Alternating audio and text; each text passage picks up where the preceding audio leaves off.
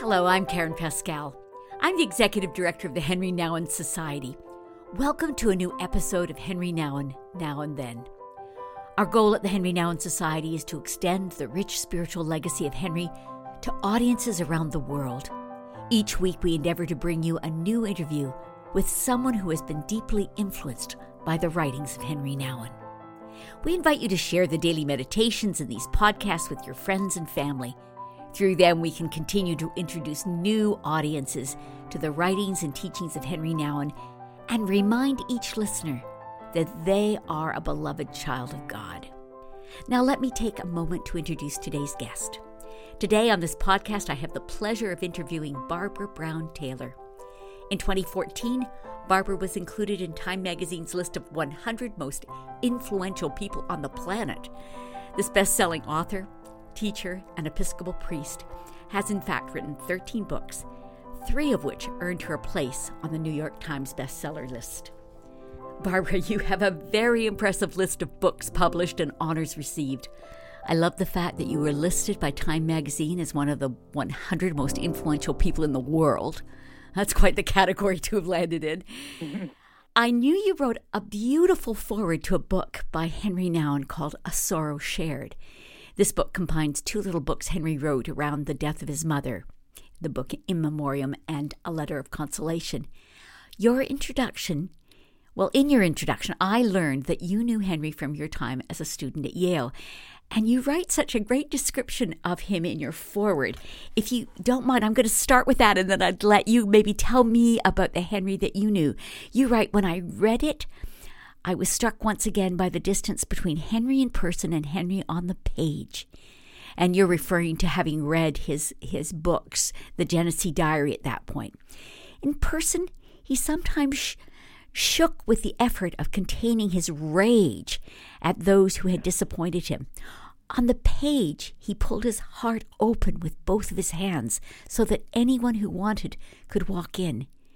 Henry's great gift, both in person and on the page, was to struggle publicly with the essential business of becoming human before God. I love that. Tell us about the Henri you knew.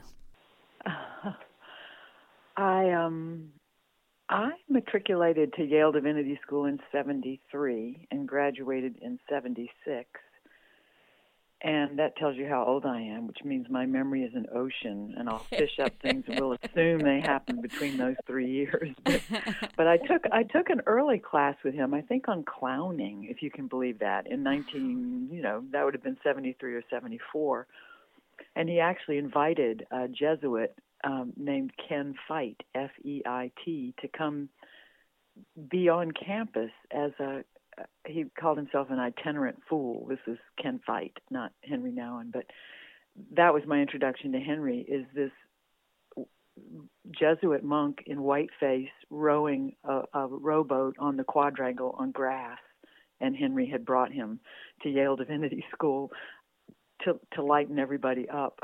so wow. I said, I'll take I'll take anything he teaches. So he invited me to be his teaching assistant for a course on aging, spirituality of aging.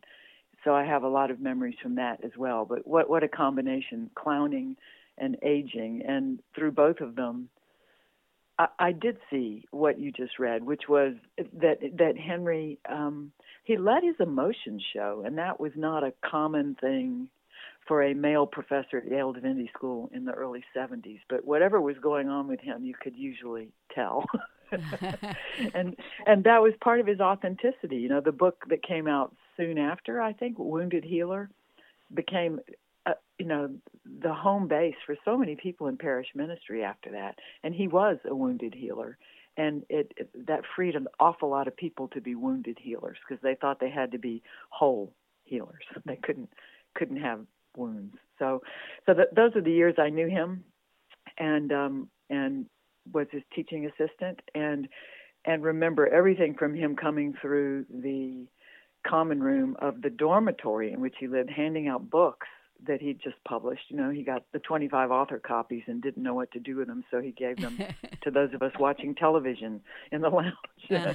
and I remember he got robbed more than once because he always left his door open in that dorm, and he would come out and say, "Well, the stereo equipment's gone again." So he was. um he, he I guess that tells you he was one of us. He lived in the dorm. You know, yeah. his uh, his apartment, his monastery was among the students whom he taught. So I I would never romanticize him because I think that would do him a disservice. But he he was a a, a, a strong presence of what I wrote of of the struggle to be human, and he never hid that that was a struggle. Well, I was so glad that you suggested that we would look at your book, Learning to Walk in the Dark, and you said Henri would have loved this book. Now, why do you think he would love the book? I, I can guess right away, but I'd love to hear from you. Well, I think I, I think it's a fair description of a way of life. He would be comfortable with that description of a way of life. For for me, it settles out into everything from becoming more comfortable in physical darkness because I think physical and spiritual darkness are twins. They're you know very closely wed, but it's it's also the way of unknowing.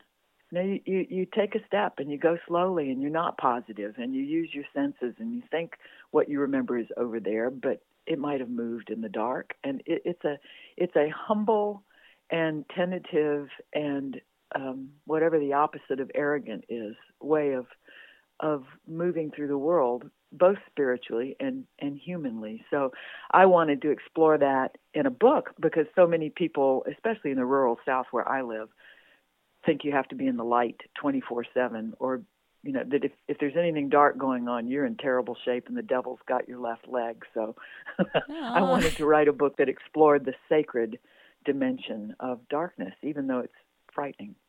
It's interesting because you talk about finding a lunar spirituality. I'd like you to talk just a little bit more about that full solar spirituality. That really rang bells with me. I mean, I just I, I, I felt I felt we had to be honest about that, and then we can kind of go down this journey of what we might find in the dark about ourselves and about God and and about the world we're in. Yeah. Well, that was a lesson if anyone listening in is familiar with wisdom literature like Ecclesiastes and Job and um, some of the less read books of scripture, I think describe the lunar way. They are they're a minor theme, and they would be the first to admit that the divine is found often in first of all, frank statement of reality of the way things are, and then by learning from nature, from you know the wisdom of creation. So, when I started noticing that the moon never looked the same two nights in a row, I settled into wisdom literature mode and said, I'm learning something important here about the way of the soul if I can pay attention to it. So, again, I was raised in a full solar spiritual tradition where the lights were always on and everybody was bright and cheerful and in the youth choir. And, and and my life was not that way you know as i yeah. as i grew and and grew in love of god my life was not that way. So um so the moon the moon came to be important.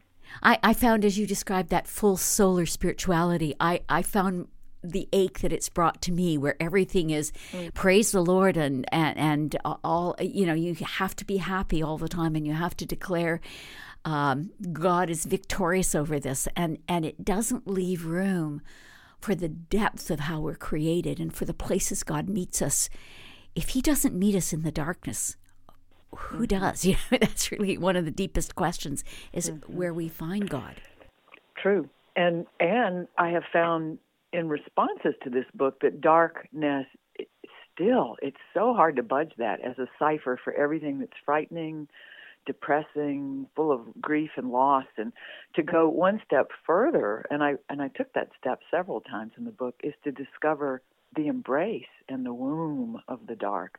The the the dark mother think black madonna you know think think the mother who is waiting in the dark. I just started thinking about seeds in the ground and and wombs and all of that's dark as well, but it's it's it's an embrace. And So so there's also a wonderful experience in the dark for those with the with the nerve to find it and to sit down and to let the dark wrap its arms around you. And it's not trying to smother you. It's trying to bring you to new life you know, I was uh, very impressed at, at the research that you did in this. You know, you literally went caving, you uh, went through experiences of what it is to be blind. Tell us a little bit, you know, in a way, I, I, I was really delighted with that. I learned a lot from that. But tell us what you were learning and, and, and your courage in doing that.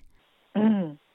You know, I thought I was so brave to go caving, and then I met a man who spent a week alone in a cave and thought, oh, well, at least I stuck my toe in. So it, it was not nearly as brave as it sounded. But it was interesting to find out how many people that terrified who, who said they could never, never do it. And and my surprise was thinking I I couldn't either, and finding that that very warm, safe feeling way way in the cave because I had a guide who knew the way out. but the, the reason for all the experiments was I was trusting the relationship between the physical and the spiritual, you know, the material and the the the soul. So I devised a lot of experiments for myself that would take me bodily into the dark to see how that resonated with my soul. So, you know, I'm the I'm the kid. There used to be a commercial in the probably the minute television was invented, a commercial where a little kid named Mikey would try anything. His brothers, you know, tried to. They found a cereal they had never tasted. They said, "Mikey will try it," and I've always thought of myself as a Mikey. I, just, I, I do things on behalf of other people so I can tell them what it was like. yeah. Yeah, I, I, I said that in the pages, and it's very funny. The scariest chapter for me in your book, by the way, it doesn't sound like it's the cave. It, it actually was the cottage. you, you know, you go out into this little oh. cabin and there are ants crawling on you. And I'm just like, oh, I can't stand that. I mean, I, it to me just overwhelmed me. I, I'm one of those people who in the dark is afraid of the things that have eight legs or, you know, that might nip you in the night. So I, I respected the fact that you said, okay, I've got to, to journey there. What has changed in you as a result of writing this book? Um, what what happened for me is a much greater comfort in the dark where I live, though I'm covered with bruises from running into things. That's the bodily part. and then uh, soon after that book was published, I found myself oh, primary caregiver for a mother and a sister who were declining at the same time, and it was you know it was very difficult. And and I found myself in a much darker emotional space than I had ever been in. Now though I take that as a I don't know some kind of signal the book prepared me for that. And then the cosmos or the divine said well, let's see how much you learned about learning to walk in the dark, yeah. you know, and trusting what you can't see and, and going a step further. So, in a way, I wrote the book, and and then the final exam arrived in my life in um, really difficult ways. So, so I'm so grateful that that I had the chance to explore the material before the material became my life. It's interesting that you mentioned that here you were um, a, a, teaching assistant to uh, Henri on on the book Aging, which would be kind of an early look at that. I've always been amazed at how much Henri had to offer in that area, and we we did a number of books um, around caregiving um, because caring for someone who is not going to survive, is not going to live. And right. being in that moment and bringing God into that moment is a very deep and important part of life, but it's a hard part. We don't want to go there. Mm-hmm. I loved you, you told a, a, beautiful little story, and it kind of reminds me of what you're talking about right now. You told this story about rescuing a sea turtle. And you write, mm. sometimes it's hard to know if you're being killed or saved mm. by the hands that turn your life upside down. Isn't that true? Yeah. So true. And I think you know what you just evoked in me is all the books I have on aging on my bookshelf that I bought when I was in my early 20s because of Henri Nouwen.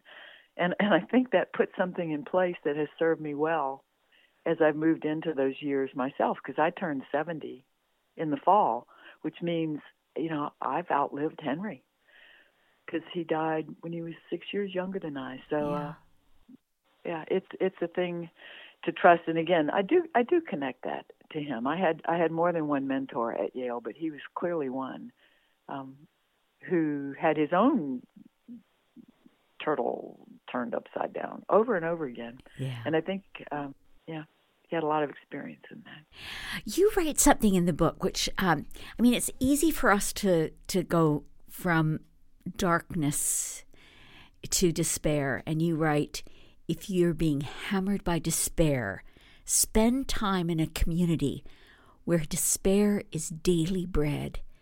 Can you help us understand that? I trusted someone I was reading at the time, Miriam Greenspan, and she wrote a book called um, uh, it's like mindfulness of the dark emotions. But when I read it, I thought she was absolutely right, and and it's a matter of turning toward what frightens you, turning toward what strikes you as a darkness too deep to bear, and and there's there are ways in which to turn toward instead of away begins almost like homeopathic medicine to give you more strength, you know, more um, not immunity that would be the wrong word, but you know, more more ability to to face what it is you're scared of yourself. So, so in my case, uh, you know, I've all my life been way way tuned to the loss of death, and it, it it turns out one of my favorite things to do in parish ministry was go to homes for the you know assisted living homes. I just loved it because people there were so free. They were so utterly liberated. that, that, ended up being a, a wonderful tonic. Maybe that's the word tonic instead of you know getting immunity. So so I was borrowing Greenspan's knowledge, testing it, and finding it true. You know, it, it, it's interesting. I'd love to go down the the the uh, path of talking with you about the dark night of the soul I hear so many people use that phrase. Can you explain it? You you go there and you are very discerning about it. Talk a little bit about that dark night of the soul. I think we could talk for about a week um, about that because the there are so many kinds and there's not one. There are whole seasons of those nights. Um, but I'll but I'll go for the embrace part of it, which is to be in a dark night of the soul, and now I I take a deep bow towards John of the Cross, is to be stripped of everything else, and and not to have a clue where you are or where you're going, and it's to be absolutely abandoned to the love of God because that's all that's left, even when you can't feel it, even when there seems to be no God there.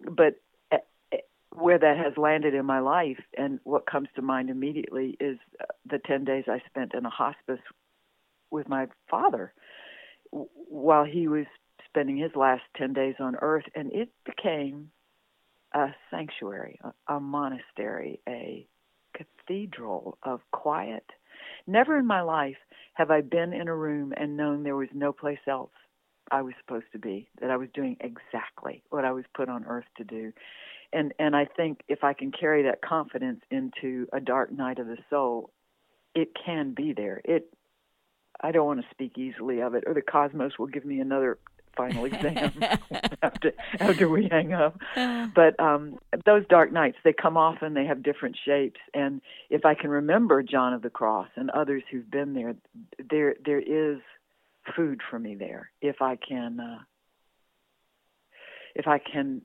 uh, sit still long enough to accept it. It certainly isn't something that we seek, but we do find ourselves in that place at times. It's a deep, deep, uh, not so much valley, but an, an aloneness, and to uh, mm-hmm. to to trust that God is in it, even in the dark, is is maybe all that you can trust at that moment. Mm-hmm.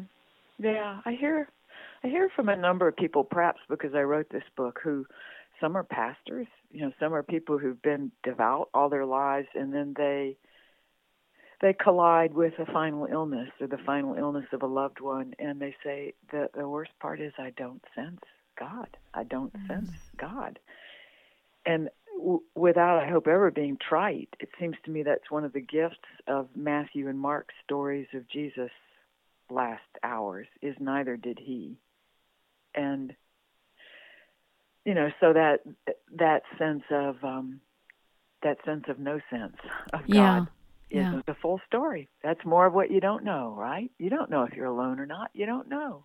You take various twists and turns in this book, and they all help me understand a little bit about you and, and bring questions to mind for me.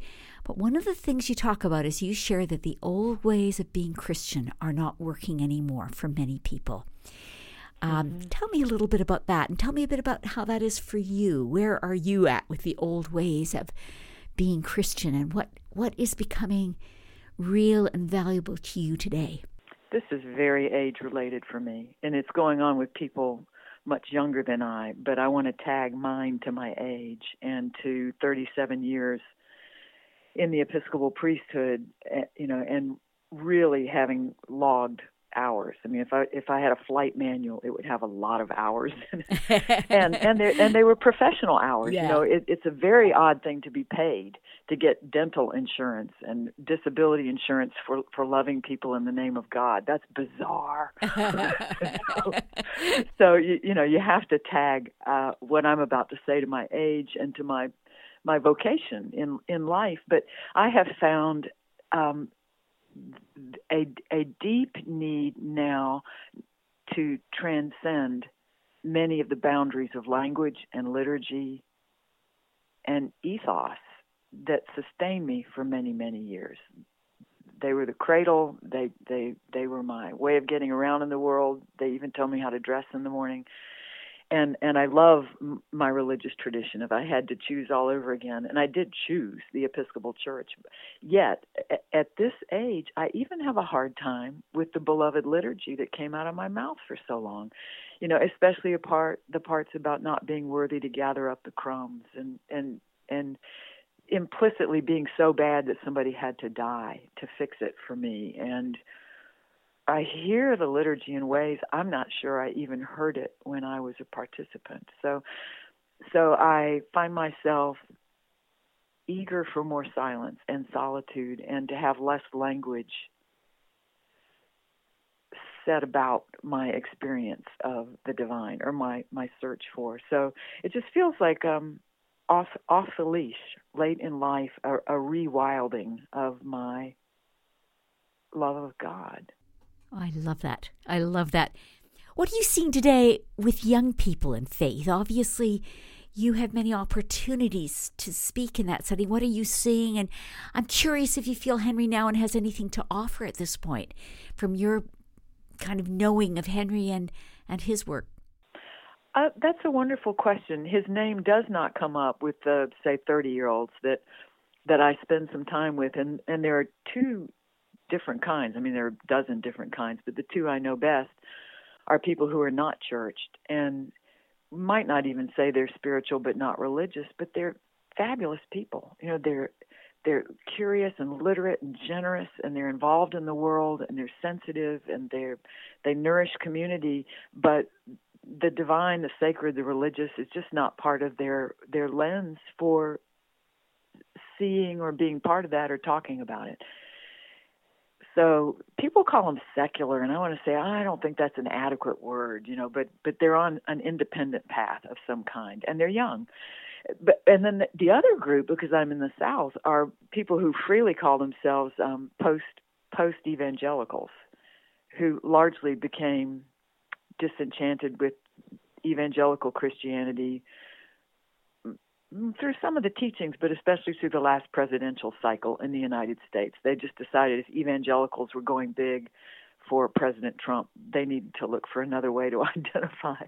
And and uh, and Henri Nouwen doesn't come up for either of these, but I I think it's because there's something about the younger age group that is so au courant. You know, there's not I, there are not a lot of old books on my shelf that I think I could hand them and they'd say, "Wow, yeah, interesting. Their, their ears are so tuned to the contemporary, to what's happening right now that's different from what happened yesterday.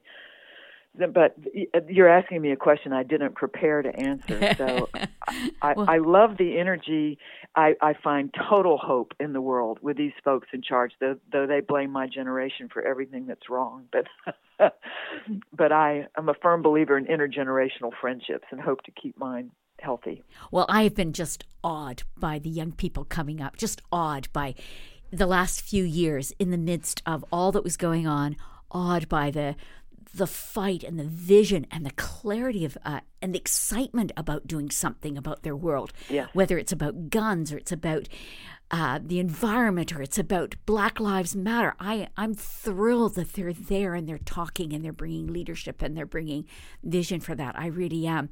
I think a partnership I find with you and Henri was honesty. I see that in your books. It's become, I think, a signature of what you write. You write from your heart. You write with an openness and an honesty that can be really funny, but also in its own way really daring. And and I think you're daring I would say to me in being honest about where the traditions of faith are and where they're going.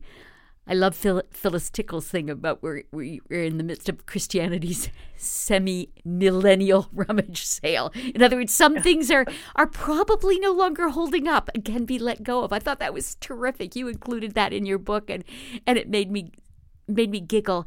Uh, t- tell me, where are you at with? I, I know you are no longer an a, an active priest, but mm-hmm. uh, where are you with the church? Where, where is it on your radar now? It's central to my identity, although I've almost stopped using church, singular, churches. I've never been more aware that to identify as Christian and to talk about the church is a fantasy. that, that may exist in God's mind, but on earth, man, we're in churches, and a lot of us excommunicate each other on a regular basis. So, so my relationship with the church is beloved, uh, or critic, not beloved, but I'm I'm I'm a loving critic of Christian tradition, though I I that's central to my identity.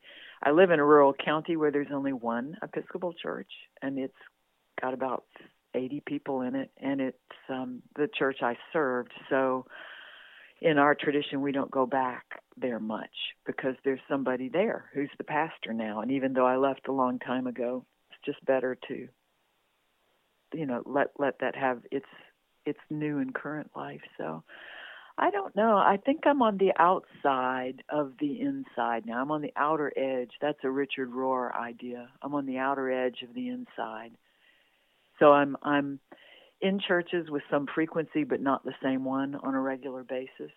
And I'm going to sound real pagan now, and I'm going to welcome that. But the whole world has become quite rife with um, the holy for me. Mm. So the way I'm registering that again as, as a person of a certain age is from dust I came and to dust I shall return. And I'm pretty focused on dirt right now and the ground and planting and growing. And that feels like church used to feel to me, which is centering, reminding me of my true size in the world, which is not very big, that I'm part of a, a web, a luminous web of being um, so, it, eh, you know, my sense of church has become pretty Teilhard de Chardin, pretty cosmic. It's pretty out there in terms of the divine presence in all that is. And that takes me outside a lot. You remind me of uh, a moment in my life that, eh, as you talk about the soil, I remember feeling in my spirit that God said, would you be willing to be plowed under?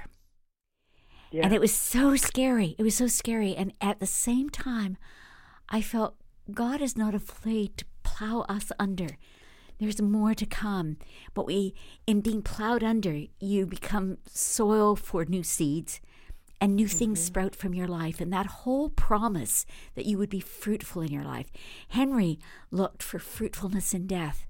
I love that promise that we will bear fruit. That, and sometimes I challenge God with the idea: I want that fruit to be so abundant. I want it to be beautiful.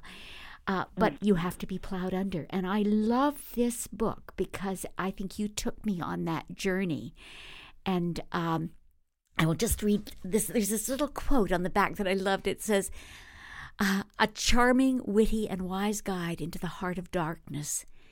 and there's plenty here to ponder. And and that's right. That's what you you've given me. And uh, I know I'm going to go back and read more of your work, Barbara. I'm thrilled with it, and uh, And I thank you for sharing with us what you have. It's been it's been good. Thank you. Oh, thank you so much. And I'm going to spend the rest of the day wondering if I'm willing to be plowed under. I'm not even sure it matters if I'm willing, Karen. I think it's going to happen. exactly. Actually, it's funny as you become as you partner with people who are going through incredible unexpected turns in their life and or losses that's part of being plowed under and you and you wonder can anything ever come out of this that's good but mm-hmm. that's also to me there was courage within this book that said there is stuff that comes out of being plowed under there is stuff that comes out of darkness that uh, God's God's in the darkness and he's not afraid of it and he will not abandon you there. It's what I feel. Though I think you stated clearly you could mm-hmm. feel abandoned mm-hmm. in that. Mm. Thank you for telling me that it sounds like um, that book is is a just exactly what I wanted it to be between you and me. Anyhow, it's a it's a conversation, and each of us can pick up pick it up. Yeah, and and talk it through and go where we're supposed to go with it. Thank you so much for taking time to be with me today. Loved having you as a, as a guest on uh, Henri Nouwen Now and Then, and invite you to take a look on our website and and uh, perhaps you'll enjoy seeing the documentary because you'll see your old friend Henri in that. Uh, thank you, Barbara. Appreciate your time oh, so thank much. You. Thanks so much for asking me. A great gift to me. Thank you, Karen. Thank you for listening to today's podcast. What an honor for me to spend time with Barbara Brown Taylor. She's a wonderful thinker, writer, and woman of faith. Truly, her book, Learning to Walk in the Dark, is full of great wisdom and insight. I want to read more from this gifted spiritual guide. For more resources related to today's podcast, click on the links on the podcast page of our website. You'll find links to anything mentioned today, as well as book suggestions. If you enjoyed today's podcast, we would be grateful if you would take time to give us a review or a thumbs up or pass it on to your friends and companions on the faith journey. Thanks for listening. Until next time.